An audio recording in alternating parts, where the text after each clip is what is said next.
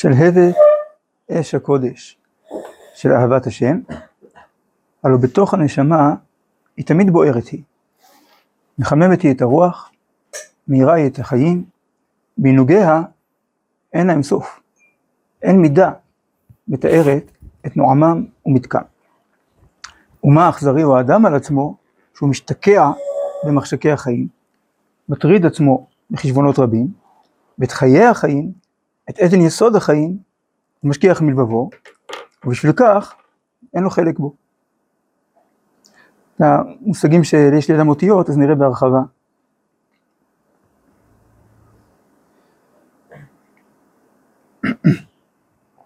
והרי הוא הולך שכוח, מתגרת, כלומר כתוצאה מתגרת יד החומריות הגסה, מתגברת עליו. ואין אור ואין זוהר. אמנם, דבר זה נגד כל טבע הנפש ונגד טבע ההוויה כולהו. חסד עליון מוכרח הוא להתפרץ ממסגרותיו. וקדושת החיים תסלול נתיבות לשפעת העדן, להופיע בכל שלל צבעיו ובכל רעם הדר גבורותיו. עין לא ראתה אלוהים זולתך, יעשה לי מחכה לו. שוב, שלהבת אש הקודש של אהבת השם. אהבת השם נמשלה לשלהבת בשיר השירים, מים רבים לא יוכלו, לא יוכלו לכבות את האהבה, נערות לא ישטפו רשפיה, רשפי אש של הביתיה. אז אותה שלהבת, אש קודש של אהבת השם. אש, זאת אומרת אנרגיה צרופה, טהורה, אש זה לא חומר, זה תהליך. וזאת האנרגיה של הנשמה. הלוא בתוך הנשמה היא תמיד בוערת היא. כלומר זה תהליך שקורה בפועל כל הזמן, שהוא גם מקור הזנת אנרגיה של הנשמה.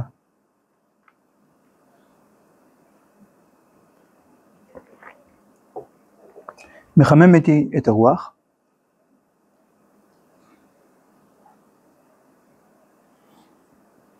מאירה את החיים.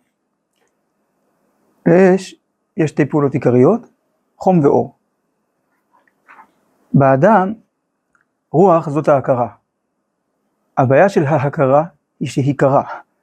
זאת אומרת, ההכרה האנושית היא צופה בחיים, מתבוננת עליהם מבחוץ. אז חסר בה חום. כלומר, אם, אנחנו, אם היינו יודעים, או בתור יהודים, כשאנחנו יודעים, שההכרה שלנו היא ביטוי של הנשמה, של חיבור למקור החיים, אז ההכרה הזאת היא מלאת חום.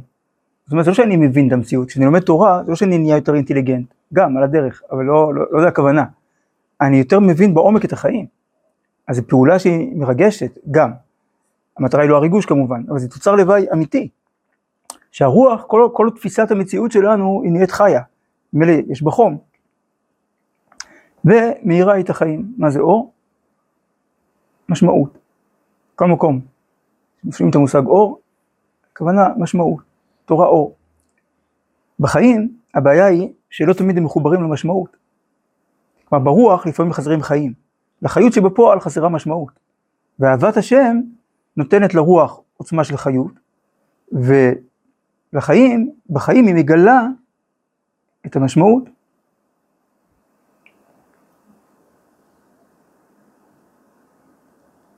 ועינוגיה אין להם סוף. אותו שיר השירים, מה יפית ומה נעמת, אהבה בתענוגים.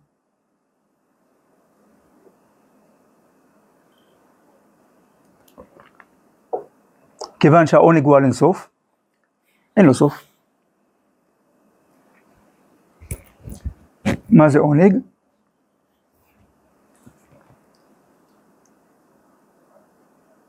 יש...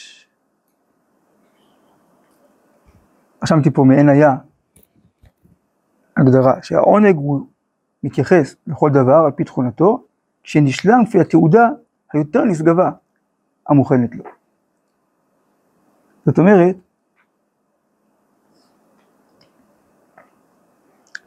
אם קצת נרחיב את זה, כל דבר, בכל דבר יש אה, שני צדדים. יש את צד היציבות שבו, ויש צד של תנועתיות, של רצון לעוד. אז כל דבר בחיים, אנחנו נמצאים באיזשהו מצב, אנחנו רוצים עוד. מצב של עונג, זה שגם העוד הוא בזה. כלומר זה כל כך טוב, שכל מה שאני רוצה עוד, זה רק מזה ועוד מזה. כשאדם נמצא לגמרי שם. אז התענגות על כל דבר אחר היא מסוכנת, היא ממכרת, כי באמת יש דברים יותר גדולים בחיים. אבל כשאדם מתענג על השם, וכל הרצון שלו רק להתענג על השם עוד יותר, זה המצב האידיאלי.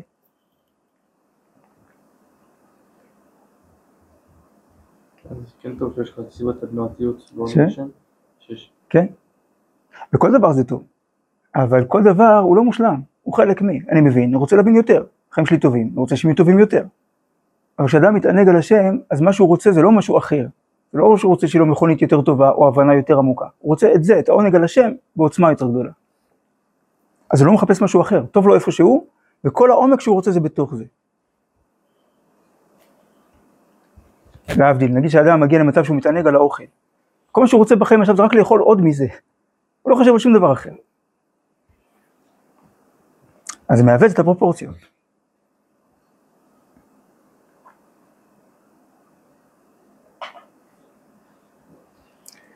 אז בקיצור, להתענג על השם זאת ההתמכרות היחידה שהיא חיובית. כי באמת, מה רע בהתמכרות? נגיד שמישהו מיליארדר, עכשיו אה, מתחיל לצרוך סמים, ואתם חברים שלו, ואתם אה, אתם אומרים לו, תשמע, לא כדאי לך. והוא אומר, מה אכפת לכם? לא לוקח כסף מאף אחד, זה שלי. אני נהנה מזה. מה הייתם אומרים לו? מה הבעיה? מה? מה הבעיה שזה עושה למוח? יוצר תלות, זה דבר אחד. ודבר שני, הוא לא לשכוח את כל השאר הצדדים בחיים, שיש לו משפחה, שיש לו מדינה. כלומר, שתי בעיות בהתמכרות, אחת זה התלות, שאדם הוא לא חופשי, הוא משועבד לדבר הזה שעושה לו טוב. דבר שני, שלא לשכוח את כל שאר המעגלים בחיים, את כל שאר ההיבטים של החיים, להתמקד רק בזה. זה לא בריא, חולני מאוד, מקטין מאוד את החיים. אם אדם מתמכר לאהבת השם, אז א', אנחנו באמת תלויים בו, אז uh, להבין שאנחנו תלויים בהשם זה פשוט ריאליזם, זה פשוט לקלוט את האמת, שבאמת הכל תלוי בו, חיים ברצונו, כל החיים שלנו תלויים ברצונו, וזה גם לא בא על חשבון שום דבר בחיים, זה רק נותן ערך אלוקי לכל דבר שעושים בחיים. זה לא שאדם שהוא אוהב את השם, אז הוא פחות, יש לו פחות תוכניות או שאיפות או, או, או מחויבויות משפחתיות ולאומיות וחברתיות, אלא שכולם עכשיו מקבלים את הערך של טוב השם, של קידוש השם. אז להתמכר לקשר עם הקדוש ברוך הוא זה אחלה, מומלץ ממש. זה מעין עולם הבא.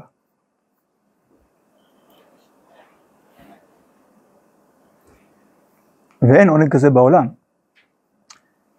יש סיפור על דברי חיים מצאנז, שהיה תלמיד של רבי יצחק מברדיצ'ב, ופעם הוא נסע אליו לשבת, ואמרו לו שהוא לא יהיה בברדיצ'ב, שהוא נסע לעיר רחוקה, ש... רחוקה מחסידות גם, שהיו בה הרבה יהודים מתבוללים, עשירים, חלקם. ורבי יצחק החליט לעשות, להיות בשבת שם. טוב, אז הוא החליט שהוא גם ייסע לשם, ויראה את ההנהגה של רבי יצחק בכזאת סביבה. טוב, אז הוא נסע לשם וראה אצל רבי יצחק הכל כרגיל, תפילה, התלהבות ועשה טיש. ואותם עשירים מתבוללים הגיעו לטיש לראות מה זה טיש של רבי חסידי. והוא שמע, הוא עמד מאחורי שניים מהם, הוא שמע שאחד אומר לשני, אותם, מאותם עשירים מתבוללים, ראו איך שרבי יצחק מתענג, כל זה הוא היה עושה בעונג, מתענג על התפילה, מתענג על סעודת שבת, מתענג על הזמירות, מתענג על הדבר תורה, וזה פוצץ אותו. הוא אמר לחבר שלו, תראה מה זה, אני מוציא כל, שבוע, אני מוציא כל שבוע הון תועפות כדי ליהנות, ורואים עליו שהוא נהנה יותר ממני. אז, אז רב חיים מצאנז אמר, מה הפלא? כל עונג אחר בעולם הוא עולה כסף, הוא תלוי בנסיבות, הוא נגמר מהר, תמיד מהר מדי, ואז צריך לחכות עד הפעם הבאה. אז זה שרוב הזמן אדם לא מתענג, יש לו רק זיכרונות מהעונג שעבר והכנות לעונג הבא, אבל רוב הזמן הוא לא בעונג הזה. ומי שמתענג על השם, 24/7, בחינם, זה רק הולך וגדל כל החיים.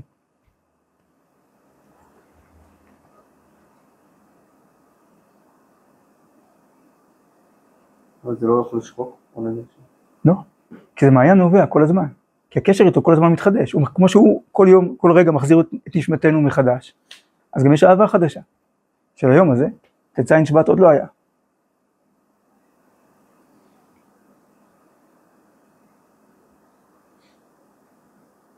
זה, מנחה כבר התפללנו, אבל עד ערבית עוד נגדל. אז נגיד קריאת שמע באיכות שעוד לא הייתה קודם, כי עכשיו נקבל עול מלכות שמיים, בצורה שעוד לא הייתה. אז עינוגיה של אהבת השם, אין להם סוף. אין מידה שמתארת את נועמם ומתקם. נועם, שרת שכינה. מה יפית? ומה נעמת? אהבה בתענוגים. כי טוב זמרה אלוהינו, כי נעים, נבע תהילה. הקשר עם הקדוש ברוך הוא הוא נשגב ונורא, וגם נעים. נועם, על פי מה שהרב אומר באורות הקודש, זה הופעה שלה לא גבולי בתוך הגבול. כמו וינועם השם אלוקינו עלינו, שתשרה שכינה במעשה ידיכם. הברכה שאמר משה רבנו לבוני המשכן. אז אהבת השם היא נעימה ומתוקה, לא מתוק לעומת מר, אלא מתיקות עצמית. של התאמה מהותית, הווייתית. עכשיו מול כל זה, אם כך אומר הרב, ומה אכזרי הוא האדם על עצמו, שהוא משתקע במחשקי החיים. מה זה משתקע? אז בואו נראה בדף, אנחנו אומרים בהגדה של פסח כך, ויגור שם, מלמד שלא ירד יעקב אבינו להשתקע במצרים, אלא לגור שם, שנאמר, ואמרו אל פרעה, לגור בארץ בנו. לגור, זאת אומרת באופן, למה? כי אין מרעה לצאן אשר לעבדיך, כי כבד הרעב בארץ כנען. זאת אומרת לגור זה, זה משהו באופן זמני, נקודתי, ענייני, על רקע הקשר מסוים. אני פה, אבל אני לא מפה. כלומר, להשתקע זה להסתגל, זה להגדיר מחדש את מבנה המציאות, את השאיפות, בהתאם לקריטריונים של העולם הזה.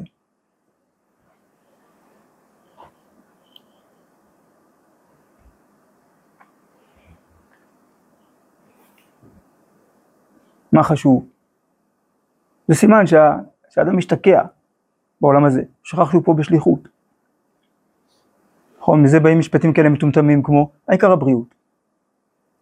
מה נכון? זה כלי, זה, זה תשתית טובה, זה חשוב, זה בסיס, אבל זה לא העיקר.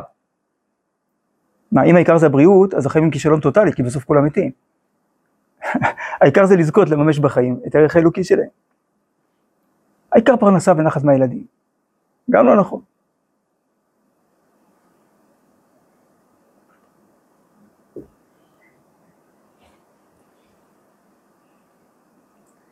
לא להשתקע, זה לזכור את הרצון האמיתי שלנו, לחיות בעולם הזה, מתוך חיבור למקור החיים. דוד המלך אומר, גר אנוכי בארץ, אל תסתר ממני מצוותיך.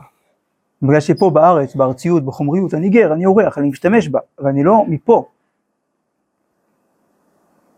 נכון, זה, להשתקע זה להגדיר שאני מפה.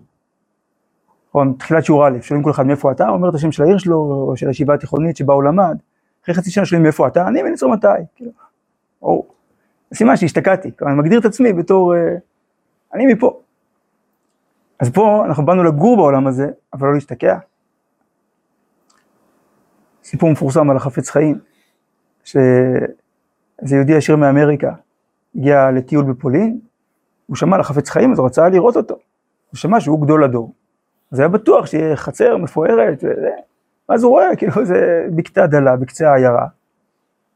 ורהיטים, הרהיטים של החפץ חיים, כאילו השולחן היה כאילו פלטה כזאת של על כמה, כאילו זה כזה פלטה על חומר, חמור, חמורים, וספסלים זה גם כאילו היה פחים עם אה, קרש עליהם.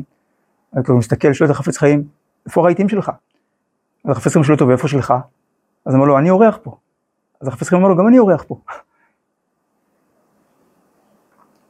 לא שדירה נאה, כלים נאים, מרחיבים דעתו של אדם, אבל פרופורציות, וניכר וטפל.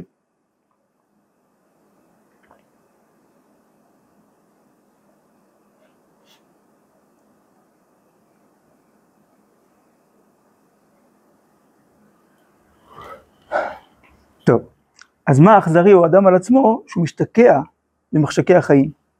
שוב, מה זה אור? משמעות. ומה זה חושך? חוסר משמעות. יש בחיים צדדים של אור, יש בחיים צדדים של חושך. כלומר שלא רואים בהם, שהם לא מאירים את המשמעות שבהם, שהם כאילו טבעיים.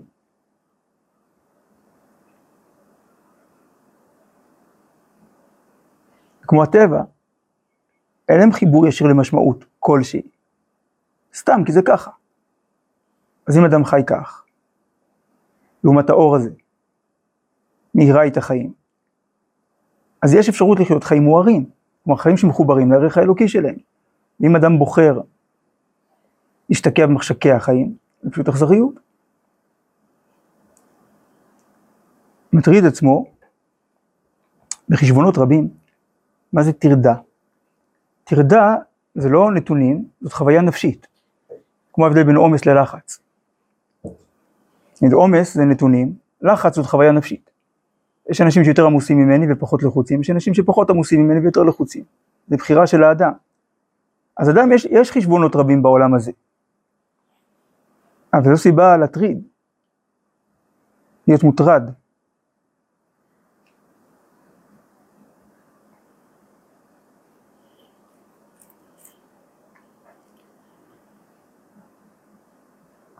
אז חשבונות זה תפיסה כמותית, תפיסה חיצונית, תפיסה של פירוד.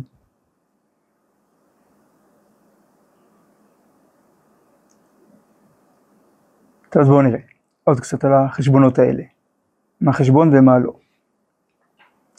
כתוב, בכו, המקור הוא בקהלת. לבד ראה זה מצאתי, אשר עשה האלוהים את האדם ישר, והמה ביקשו חשבונות רבים. כלומר, חשבונות רבים זאת חלופה ליושר המקורי.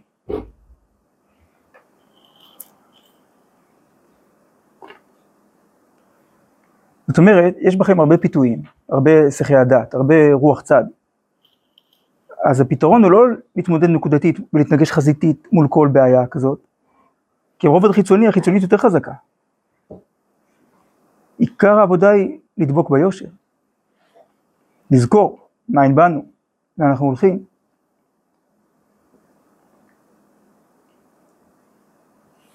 אז אומר רב יעקב אבוחצירא, בראשית אותיות ישר באת. לפי שאדם, כשבא לעולם הזה, הוא בא זך ונקי. ועיקר ביאתו, היא כדי להרוויח איזה הוספה. המגיד מקושניץ אומר, שזה מה ששואלים את האדם, נסעת ונתת באמונה.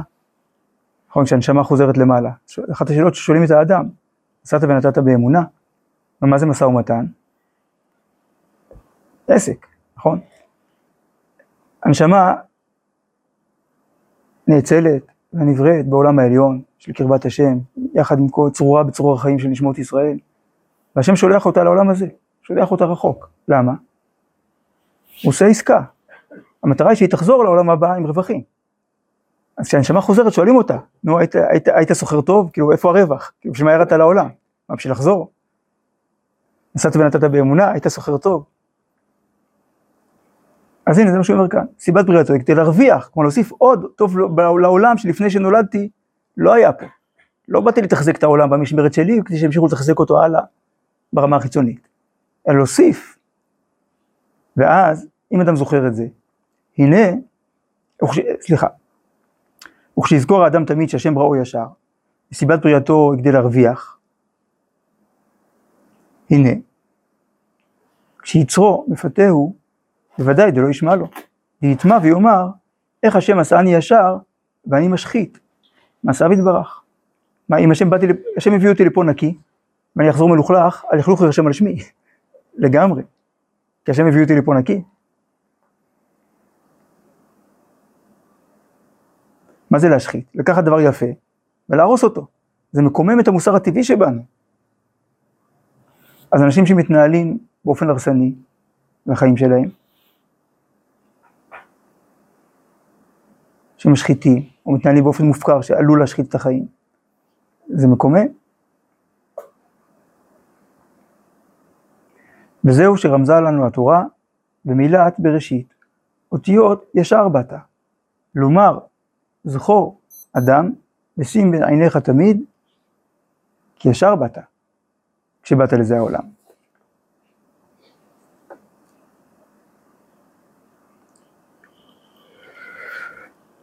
טוב, אז איך נדע אם אדם גר בעולם הזה, או שהוא חס ושלום טבע בתוך התובעניות של הטבע?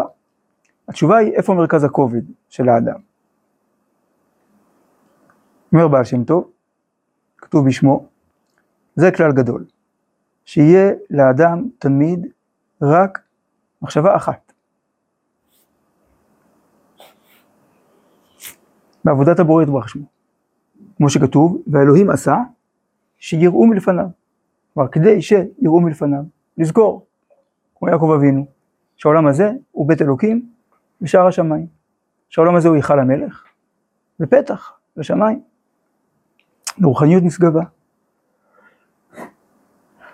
אבל, והמה ביקשו חשבונות רבים, שמכוח רבות מחשבות, כשמה, כשזה לא אחת שאלתי, נקודה פנימית שהיא שורש כל המשאלות, אלא הרבה רצונות מפורדים, מתבלבל.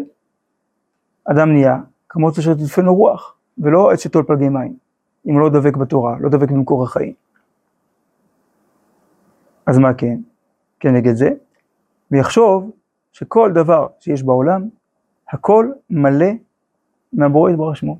כלומר, התוכן הפנימי, האמיתי של כל רצון, הוא שם השם שמופיע בו. מה שמושך אותנו לדברים, באמת, בשורש, זה הערך האלוקי שבהם. רק שכמו כל דבר בחיים, הכל מלא קליפות והסתרים. ויש לנו עבודת ברירה, מלאכת בורר, להפריד בין האוכל לבין הפסולת, ולרצות את הדברים מתוך האוכל שבהם, ולא מצד הפסולת, או התוצרי, לא, לא, להפוך, לא להפוך את הטפל לעיקר. לא שהתוצרי לוואי הם יהיו השיקול. והכל נעשה בדיבור אחד. כלומר, כל הריבוי שאנחנו רואים בעולם, אלו גווני ההופעה שונים של אותו שורש. ואם כן, למה לא להימשך? כלומר, להיגרר אחר שום תאווה. כלומר, אחרי תאווה כלשהי שיש באותנו עולמות, שהכל אינו, אלא רק דיבור אחד ממנו.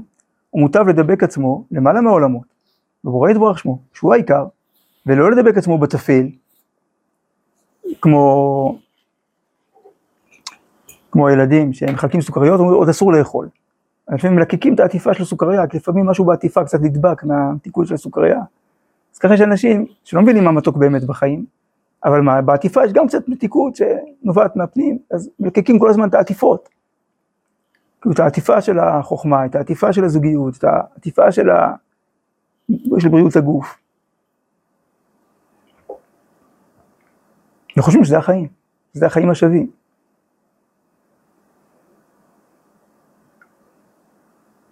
ויחשוב תמיד,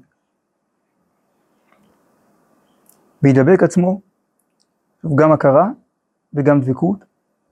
אמרנו, בעבודת השם הכרה ודבקות הולכים ביחד, בשום תחום אחר לא. אבל כאן גם החשבון הכי צלול ומדויק וביקורתי, וגם העוצמה הכי גדולה של חיבור חיים, הם באים ביחד, לא סותרים.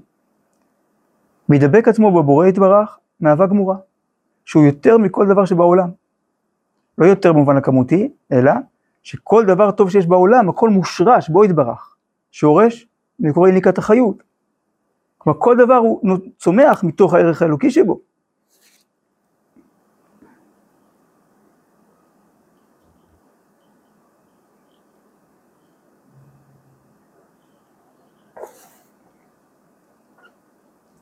ותמיד יהיה מחשבתו דבוקה בעולם העליון, בו יתברך. אבל לפעמים צריך לתפקד ולעשות אפילו הרבה בחיצוניות. אמנם,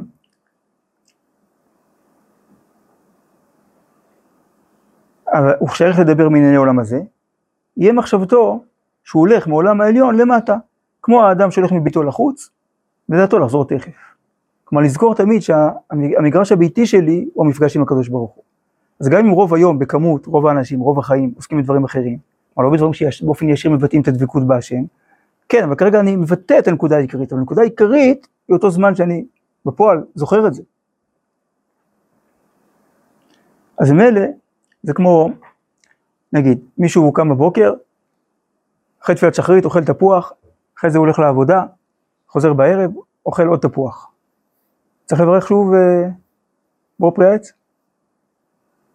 למה? אז מה? אז מה? היה היסח הדעת. אותו יהודי, בשחרית הוא ברך ברכת התורה, אחרי זה, אחרי זה למד קצת אה, שתי הלכות אחרי התפילה, הלך לעבודה, חזר בערב, הולך ללמוד שיעור. צריך לברך עוד ברכת התורה? למה לא? מצד האמת, כי אין היסח הדעת. זאת אומרת, זה החיים שלי, רק הייתי בהפסקה של כמה שעות בשביל להתפרנס. או לעסוק בארץ, לעסוק ביישוב הארץ, אני עושה דברים טובים.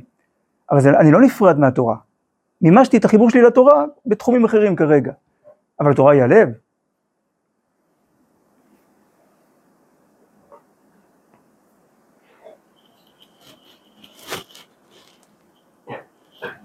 אז אלה החיים. כש, כשדבקים בשורש החיים, אז חיים. אתם הדבקים בהשם אלוקיכם חיים. רשעים בחיים קרויים מתים כי הם מנותקים. ברגע שהם מנותקים ממקור החיים, אז רק שאלה של זמן עד שהעלה ייבול. אז בעצם הוא כבר מת. רק עד שתיגמר הבטריה, כאילו יש לו, הוא באשראי כזה, עובד על זמן שאול. אבל זה לא חיים. ולהפך, כשאדם חי, אז הוא, הוא מחובר תמיד לשורש. והוא יוצא וחוזר. מי שיוצא ולא חוזר זה רק מי שמת.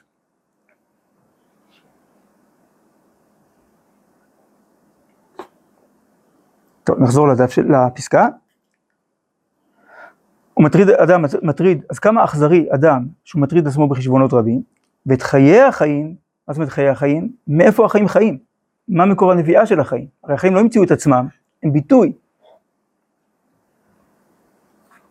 רק פרעה הרשע אומר, ככה אומר בעל בית הלוי, לי יורי ואני עשיתיני, מה הכוונה אני עשיתיני? מה הוא לא, לא זכר שהוא היה פעם תינוק, שהוא לא הבין שהוא נולד מהורים כמו כולם. מה זה אני עשיתיני? ולא, אני חי כי אני חי. עצם החיים שלי זה הצידוק לחיים שלי. זה, זה הניתוק, זה אלילות, שאדם הופך את החיים שלו לאליל, כלומר לגוף בלי נשמה, פסל. יש חיי החיים, ואת חיי החיים, את עדן יסוד החיים, את המקוריות, הוא משכיח מלבבו. זה אותו שורש, חושך ושכחה והתכחשות. ובשביל כך, אין לו חלק בו. והרי הוא הולך שכוח. מה זה, מה זה הולך שכוח? כפוף. יש אדם, הגובה שלו מטר שמונים, ועכשיו הראש שלו מטר ארבעים מעל הרצפה, למה? כי הוא מתכופף. אז מה הכוונה מתכופף? שהוא לא מופיע במלוא שיעור קומתו. אז אדם שלא דבק בהשם, שלא מממש את הערך האלוקי של החיים שלו, הוא עושה דברים במציאות, יכול להיות רמטכ"ל, יכול להיות ראש ממשלה, יכול להיות, אה, לעשות הרבה דברים, אבל הוא לא ממצה, הוא לא מופיע בעולם את, ש... את מלוא שיעור הקומה שלו. כי האדם באמת הוא סולם מוצב ארצה וראשו מגיע שמיימה, הוא חי בעולם הזה חיים אלוקיים. אז הוא שכוח, למה? מתגרת, כלומר כתוצאה מתגרת יד, החומריות הגסה, כלומר הלא מעובדת, הלא מדויקת, המתגברת עליו. למה היא מתגברת? באין אור ואין זוהר. כלומר, כשאין חיבור לתוכן של החיים, למשמעות של החיים. אמנם דבר זה נגד כל טבע הנפש ונגד טבע ההוויה כולה הוא. כלומר, זה אפשר, אבל זה בכוח, זה לא טבעי.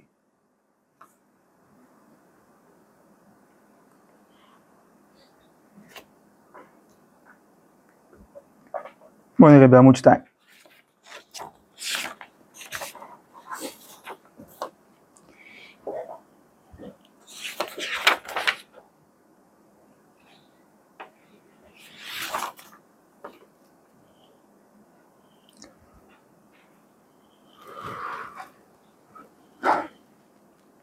אה, סליחה, זה עוד... אה,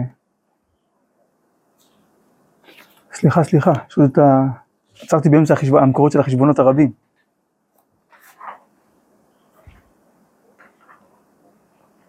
אומר הרב, כשאנו נשאלים מהו מהות החיים במקור ההוויה, כלומר כל המדע עוסק בתופעות החיים, בהיבטים חיצוניים של החיים, לא, אז מה זה מהות החיים? לא דופק, נשימה, מחשבות, רגשות, רצונות, מה זה החיים עצמם?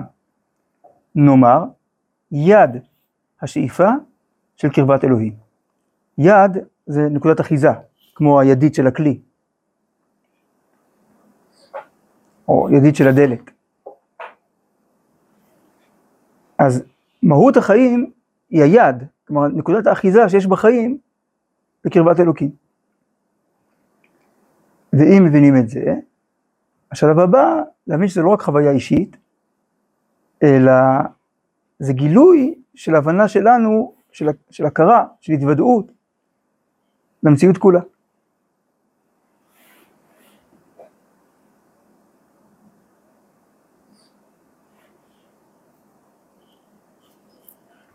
זה השלב הבא. הוא אומר, אבל עתה אנו מוכנים כבר לצאת מתחומיה של התכונה הפסיכית, כלומר הנפשית, העצמית שלנו, שבקרב נפשנו פנימה, הפרטית, אל העולם החיצוני הכללי, מקור החיים הכללי. נקל לנו מאוד להבין שההתגלות הפנימית שבנו באה בקרבנו ושבקשה בהרגשתנו. כלומר, את, את התחושה העצמית שלי אני מבין, כי אני גם חווה אותה רגשית. אבל באמת איננה אלא המשך מהשאיפה הכללית שבכל המצוי, שנעשית בנו מתגלה ומורגשת, שבאה לתחום הרגשתנו. כמו שהתגלות חוש הריאות שלנו, חוש הראייה, הוא רק המשך קטן מהתפשטות כללות קרני האור המסתרים על פני המרחב העולמי הכללי. כלומר, הרי אני לא המצאתי את הצבעים, אני רק נחשף אליהם, כי יש בי אפשרות קליטה שלהם. אז, אז אני מבין, אז זה בעיניים אני מבין את זה. אז אותו דבר, תחושת קרבת אלוקים שלי, היא גילוי, היא התוודעות שלי לזה שכל המציאות כולה היא קרבת אלוקים. ואז הננו מוצאים את עצמנו כבר שרויים בעולם האור, כלומר עולם שיש בו משמעות כללית. הננו מתעלים מעל המון החשבונות הרבים, כבר לא נאבקים בהם, אלא מתעלים מעל כל החשבונות הרבים, הקטנים והגדולים, שבני אדם צוללים בהם. מה זה צוללים בהם? זה בדיוק על להשתקע, שוקעים בתוכם, על דבר יסוד הוויית החיים ומציאותם. אז מה זה חשבונות רבים? זה תיאוריות אנושיות על החיים ועל משמעות החיים.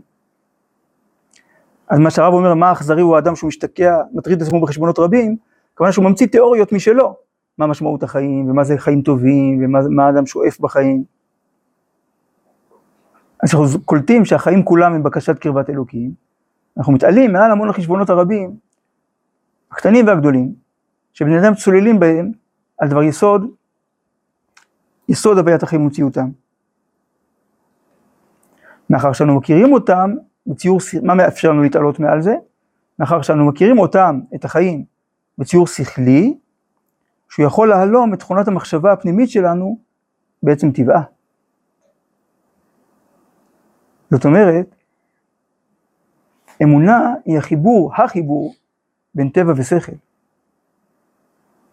כמו שאמרנו בהתחלה, כמו שהאמונה, אהבת השם מחממת את הרוח ומאירה את החיים.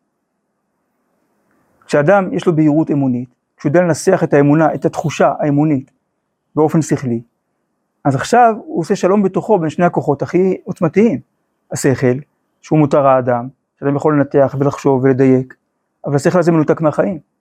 אבל אם אדם משתמש בשכל כדי להבין את החיים, ואז הוא חי את החיים גם בעוצמה וגם בדיוק, זה אמונה שלמה, זאת אמונה בהירה, זאת האמונה האידיאלית. ואז אדם כבר לא תובע בחשבונות הרבים. זאת אומרת, כיוון שהחיים יותר גדולים מההיגיון, ההיגיון הוא רק פיסה אחת של החיים, מכיוון שהתורה היא תורת חיים, אז הכרחי שיהיו בתורה דברים לא מובנים, שמעל ההיגיון האנושי. כמו שהרבי מקוצק אמר, אם הייתי מבין את אלוקים לא הייתי עובד אותו. איזה מין אלוהים זה שאני יכול להבין אותו. ברור שבמקור הכל יש דברים שאני בתור נברא חלקי לא מסוגל לקלוט. אז יש דברים כאלה בתורה. זאת חוקת התורה, אשר ציווה השם לאמור. דבר בני ישראל, ויקחו אליך פרה אדומה תמימה, אשר אין במו. פרה אדומה מכפרת על חטא העגל. מה גרם לחטא העגל? כי זה משה האיש, לא ידענו מה היה לו. אז ממציאים תיאוריה. במקום להקשיב בענווה, לשאול, מחליטים.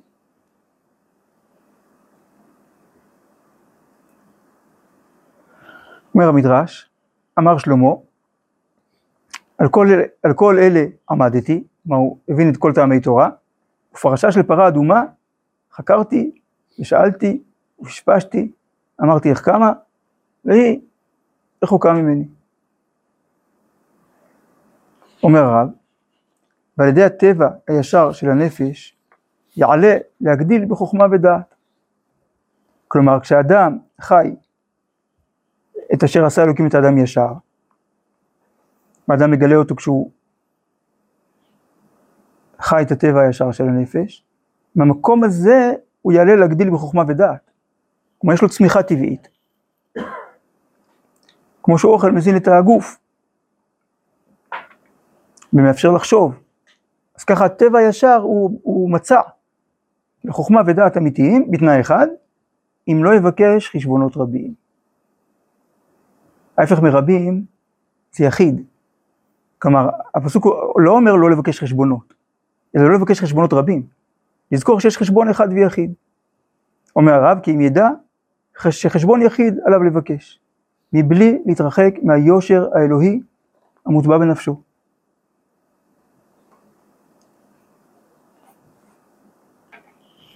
כשאדם טובע בגוף, באינטרסים של העולם הזה, הוא מלא אמביציות, מלא פחדים, מלא תסכולים. אבל אם, זה אומר שהוא יתרחק מהיושר. אבל אם אדם דבק ביושר האלוקי שמוטבע בנפשו,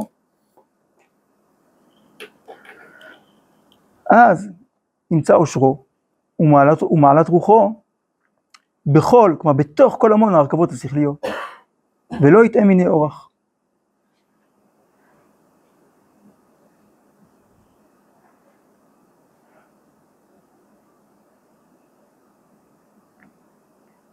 אז גם את העושר, עושר זה יציבות, כמו מסמך מאושר, שיש לו תוקף. אז אדם ימצא גם את העושר, כלומר את התוקף, וגם את מעלת רוחו, את ההתפתחות, יחד עם היציבות, בתוך כל המון ההרכבות השכליות.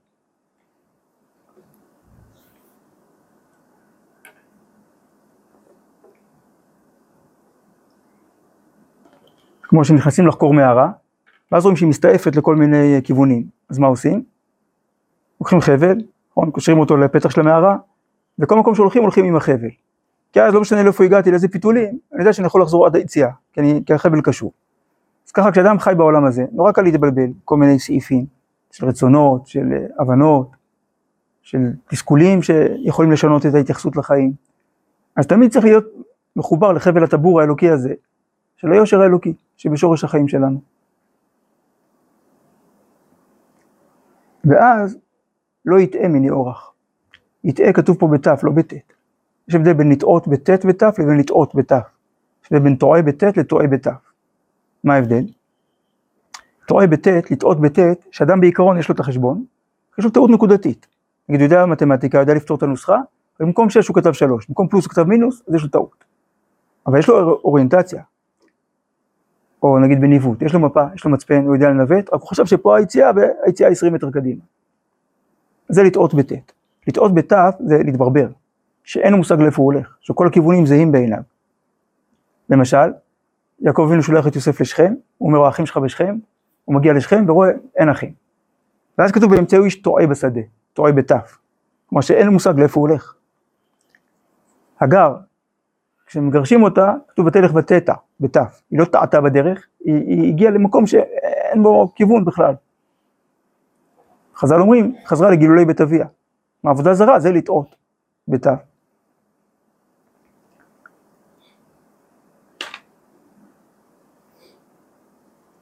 נגיד, פעם היו כל מיני אידיאולוגיות, קומוניזם, מה, סוציאליזם, ליברליזם, זה הטעויות, בטית, במידה שזה לא מחובר לתורה.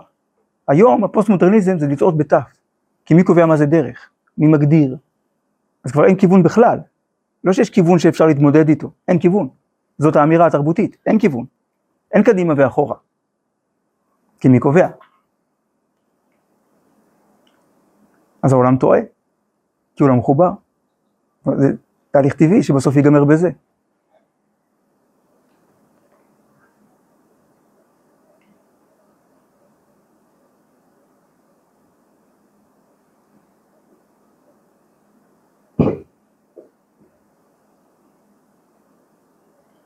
אז באמת יש לנו חשבון אחד, כמו אחת שאלתי מאת השם. שואל הפנים יפות, תלמיד המגיד ממזריץ'. מה, לא היו לדוד המלך הרבה משאלות? מה זה אחת שאלתי? מה, הוא לא רצה גם בריאות וגם פרנסה וגם נחת מהילדים וגם הצלחה בתור מלך? הוא אומר לא, באמת אחת שאלתי. לדוד המלך הייתה רק משאלה אחת, משאלה מכוננת, משאלת היסוד, לחזות בנועם השם. וכל המשאלות שהיו בחיים, ברור שלא הרבה משאלות. וכולם יהיו אלפי משנה של המשאלה האחת הזאת. דוד המלך רוצה דבר אחד, לחזות בנועם השם. אז הוא רוצה לחזות בנועם השם בבריאות, לחזות בנועם השם בפרנסה, לחזות בנועם השם בילדים, לחזות בנועם השם בממלכה. אז זה אחת שאלתי, זה היושר, זה להיות מחובר, לאשר עשה אלוקים את האדם ישר. ואז גם כשנמצאים בכל מיני מקומות, בכל מיני סיטואציות, לא מתבלבלים, לא הולכים לאיבוד. או בלשון הרב כאן, ולא יטעה מני אורח, כי אם ילך בדרך צדיקים, הולך באור. דרך רשעים תאבד, כלומר הדרך עצמה הולכת לאיבוד, הדרך מתברברת, לא שטועים בדרך, הדרך מתברר לאיפה הגענו, סוף כל ההיסטוריה, לשום מקום. הגענו להמון רווחה כלכלית, להמון שפע, אבל אין בשביל מה. אפשר לדבר עם הירח, כאילו אתה באותו חדר, רק אין על מה. כי, כי אם אין אמת, אין תוכן, אז על מה תדבר? מה נשמע? טוב. זהו. לעומת זאת, אורח צדיקים כאור נוגה. כלומר, גם בהתחלה זה אור נוגה, כמו אור כזה מטושטש, גבולי, אבל הוא הולך באור עד נכון היום. טוב, נעצור פה להיום.